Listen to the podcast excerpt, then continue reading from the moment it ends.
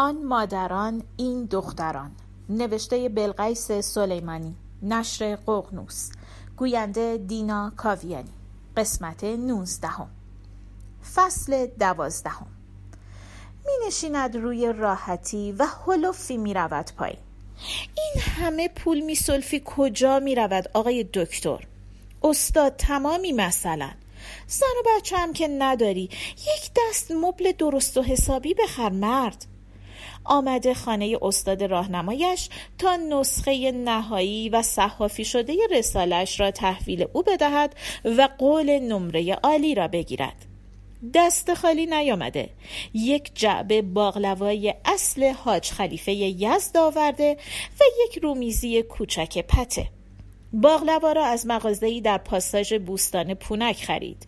این مغازه فقط شیرینیجات سنتی می فروشد برای خودش هم پشمک خرید و حلوا ارده می‌دانست و می‌داند در این سن و سال هر دو برایش ضرر دارند.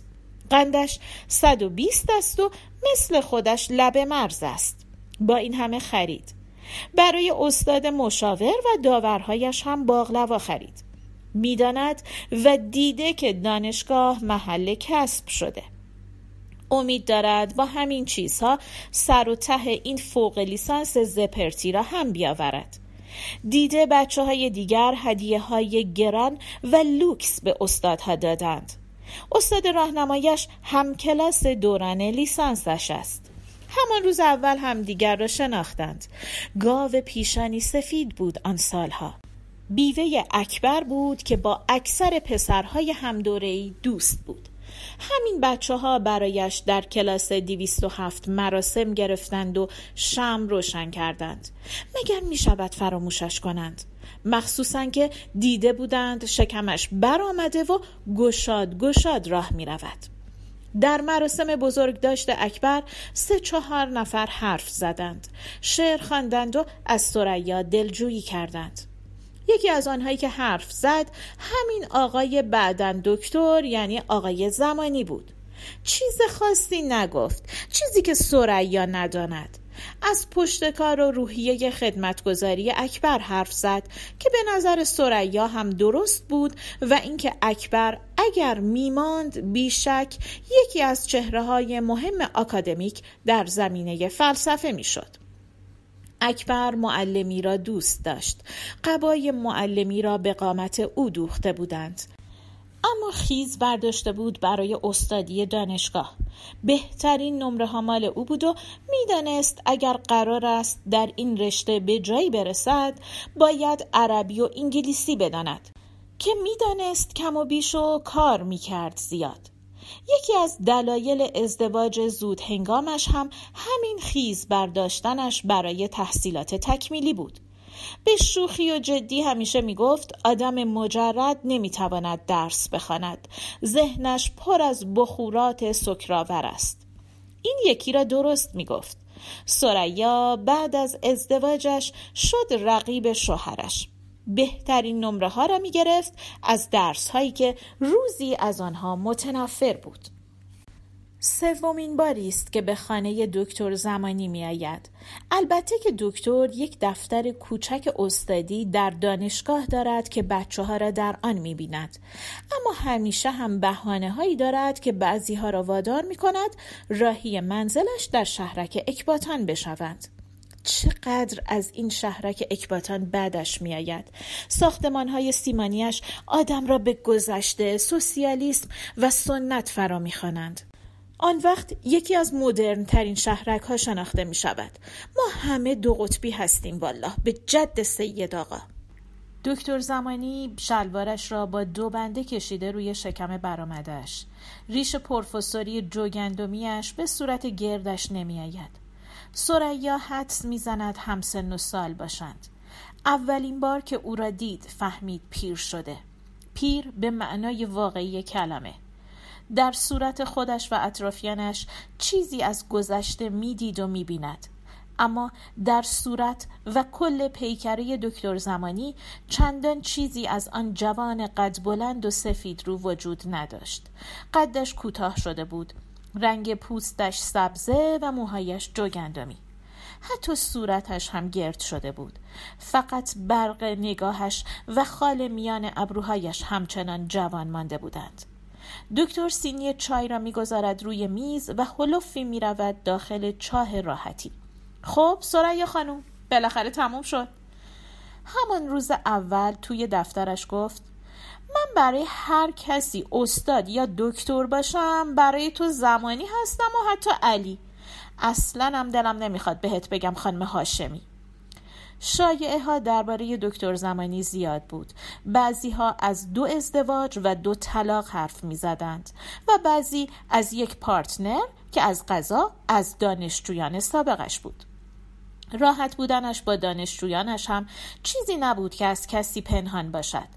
استاد فلسفه معاصر بود سرقفلی نیچه به بعد مال او بود و به طب اگر کسی می‌خواست در زمینه فلسفه معاصر رساله بگیرد سر و کارش با دکتر زمانی بود دکتر به سختی در حلبی جعبه باغلوا را باز می کند و با انگشتش قلفتی تکه بزرگی می کند و در دهانش می گذارد. از کجا می دونستی من باغلوا دوست دارم؟ سریا می گوید معمولا نسل ما شیرینی های سنتی رو دوست داره. دکتر زمانی می گوید آی گفتی ربابه گفتی و کردی کبابم. از هرچی خورد و خوراک جدید متنفرم. سریا می‌گوید جدی؟ دکتر می‌گوید جدا. هر چیزی قدیمیش خوبه سریا خانم سریا می‌گوید حتی فلسفه دکتر می‌گوید. نه دیگه. اومدی نسازی. این یکی جدیدش خوبه. میخندد و سریا جای خالی یک دندان آسیاب را انتهای دهانش می‌بیند. خب بده ببینم چی کار کردی؟ سریا رساله را به طرفش دراز می‌کند و همزمان با خود می‌گوید من که می‌دونم نه تو این ورقا رو می‌خونی نه استاد مشاور نه داورا. پس بی خود بازی در نیار. در جلسه دفاعیه سه تا از همکلاسهایش حضور داشته. حالا خوب می‌داند آنچه رساله نامیده می شود یک یا چند مقاله علمی پژوهشی بالقوه است که در آینده در مجلات منتشر می شود و استادان محترم به وسیله آنها از استادیاری به دانشیاری و در نهایت استادی ارتقا پیدا می کنند و حقوقشان تصاعدی بالا می رود. البته نخفت و تکبرشان هم هاکذا در جلسه دفاعی هم غلطهای تایپی را بهانه می کنند و مفصل از دقت نظر دانشجو حرف می‌زنند و یکی دو اصطلاح را توضیح می دهند بعد مفصل از هم تعریف می کنند و نان به هم قرض می دهند و آخر سر از میان میوه ها موز و از میان آب میوه ها پرتقال را می‌خورند و بسته به اینکه هر کدام در جلسه دفاعیه دانشجوی استاد دیگر چه عمل کردی داشته به دانشجوی بینوا نمره می‌دهند. چون آقای دکتری که الان و در این جلسه استاد راهنماست در جلسه دفاعیه دانشجوی استاد مشاور همین رساله داور است و هاکذا دکتر زمانی اول نگاهی به فهرست مطالب رساله می کند و بعد یک سر به انتهای آن می رود و فهرست منابع را می بیند. حدس سریا این است که دکتر عزیز با توجه به همین دو بخش در جلسه دفاع سخنرانی نیم ساعته خواهد کرد و این رساله را یکی از کارهای ماندگار دانشکده در سالهای اخیر خواهد دانست که ارزش چاپ کردن دارد.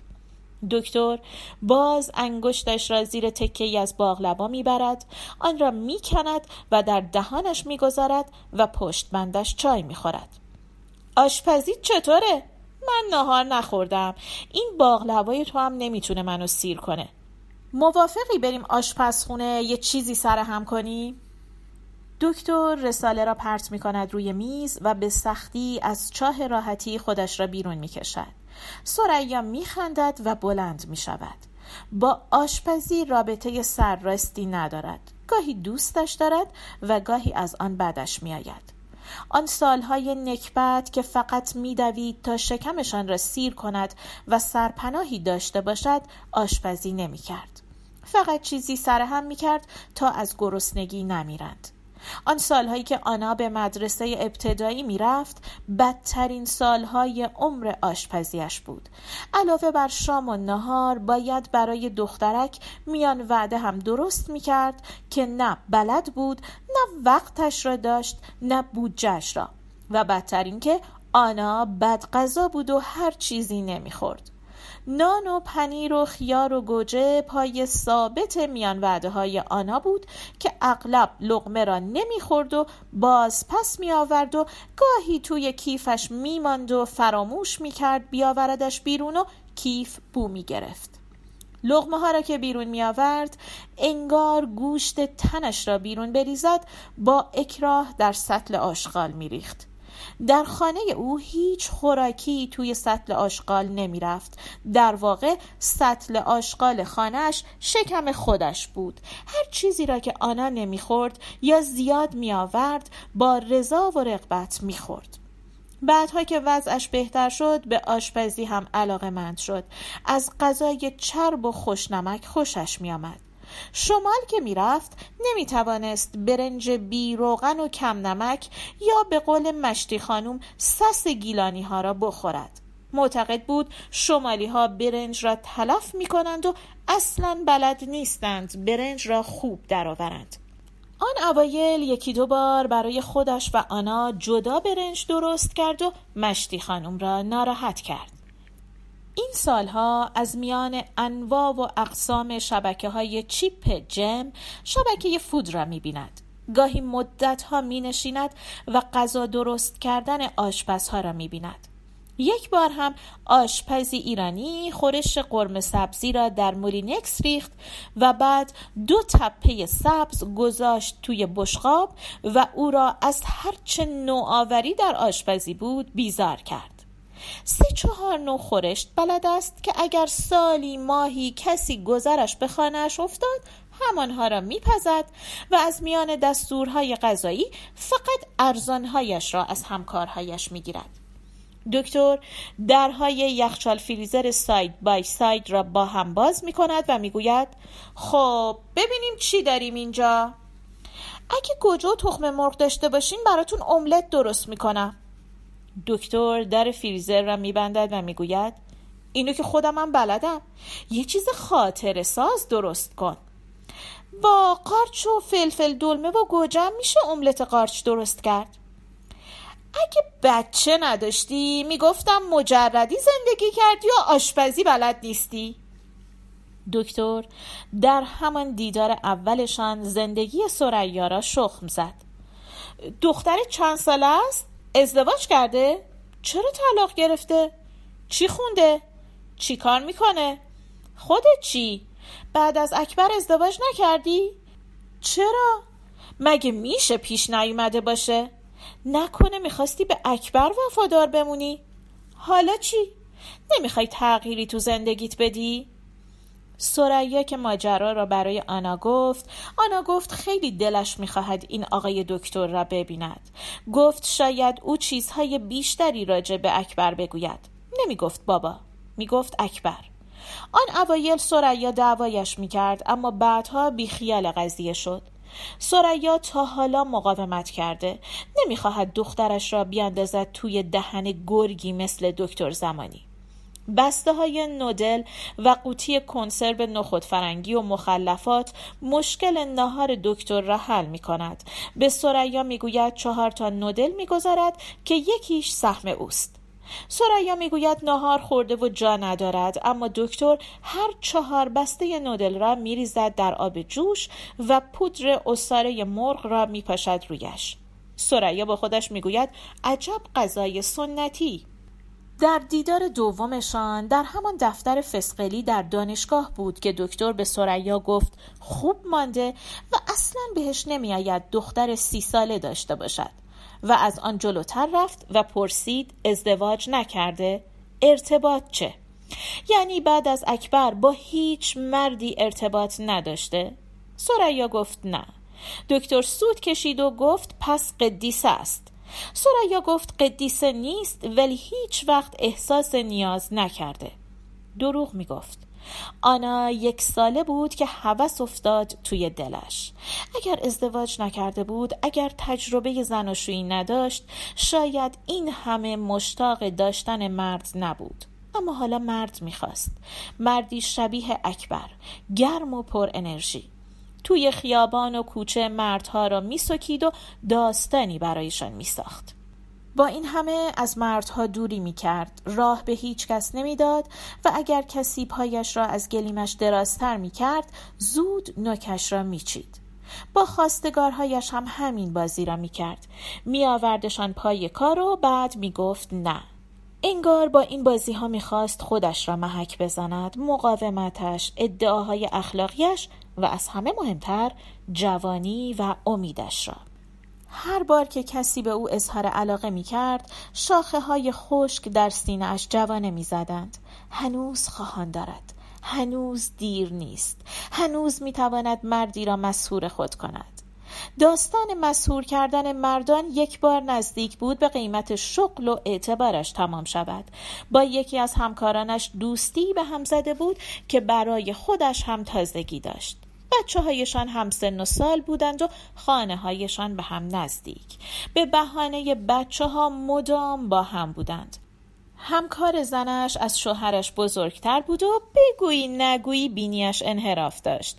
شوهرش در بازار کار می کرد که سریا آخر هم نتوانست بفهمد چه کار می کند با توجه به سطح زندگیشان حدس می‌زد در مغازه‌ای تیمچه‌ای حجره‌ای جایی کار می کند همکار با محبت بود و دلسوز گاهی غذایی و نوبرانهای برایش میآورد. سریا هم هر سوقاتی از شمال و جنوب می رسید برای همکار کنار میگذاشت.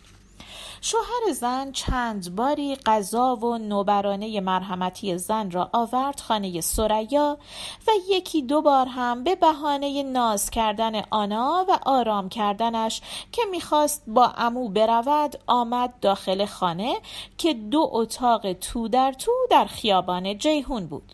سریا با او هم بازی همیشگیش را شروع کرد. چای گذاشت و برداشت. گفت و خندید و راه داد. مرد جلو بیاید که آمد. و در نهایت مثل بقیه دستش را گذاشت تخت سینه مرد و کوبندش به دیوار. ماجرا به همینجا ختم نشد.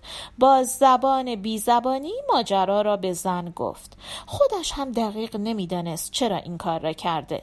برای خودشیرینی و از دست ندادن آن دوستی در غربت یا از ترس بیآبرویی دست پیش را گرفته بود که پس نیفتد. هرچه بود زن خیلی سریع تا و توی قضیه را درآورد و دستش را محکم گذاشت تخت سینه سریا و کوباندش به دیوار. ماجرا را در مدرسه با اداره طرح کرد. این بار از گناه و بیآبرویی برای اخراجش از آموزش و پرورش در آن سالها کفایت می کرد اما مدیر مدرسش پادرمیانی کرد و آبرویش را خرید. بعد از آن با احتیاط با مردها برخورد می کرد می نشینند سر میز چهار نفره داخل آشپزخانه. ظرف نودل و نخود فرنگی و مخلفات را می‌گذارند وسط میز. دکتر نودل و آبش را مثل بچه ها هرت می کشد. جور قشنگ غذا می خورد. با اشتیاق. کاری که سریا دوست داشت آنا می کرد آن سالها. همیشه به آنا می گفت تو آدم را از غذا خوردن بیزار می کنی. غذا نمی‌خورد دوا می‌خورد می‌دانست غذاهایش آنچنان که باید خوشمزه نیستند چون در مجموع از مواد آنچنانی و با کیفیت استفاده نمی‌کرد اما دوست داشت آنا خوب غذا بخورد که نمی‌خورد. کمی با دکتر همراهی می کند. دکتر همانطور که رشته های نودل را بازی گوشان بالا می کشد حرف را به اکبر می کشاند به اینکه مرگ اکبر فقط زندگی سریا را تغییر نداده در زندگی او هم تاثیر گذاشته. می‌گوید اینو حالا دارم به تو میگم. با احدی تا به حال راجع به این حرف نزدم. اکبر که مرد تازه فهمیدم آدما هم میمیرن. جوونا هم میمیرن و مرگ همین دورو بره. می‌فهمی که چی میگم. تو هم فلسفه خوندی باید بدونی چی میگم. انگار یک مرتبه وسط سرزمین مرگ فرود اومدم. مرگ شد زندگیم.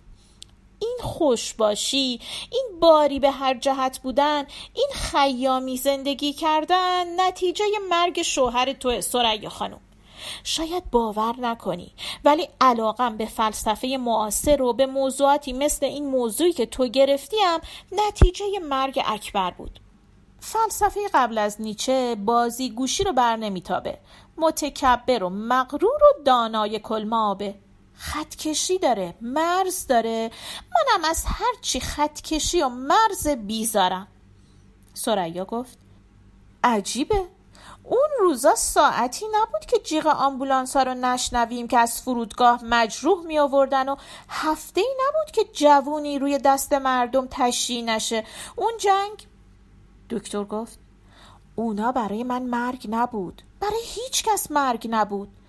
جنس اون رفتنا فرق می‌کرد با مرگ اکبر. یه جور دیگه هم میشه بهش نگاه کرد.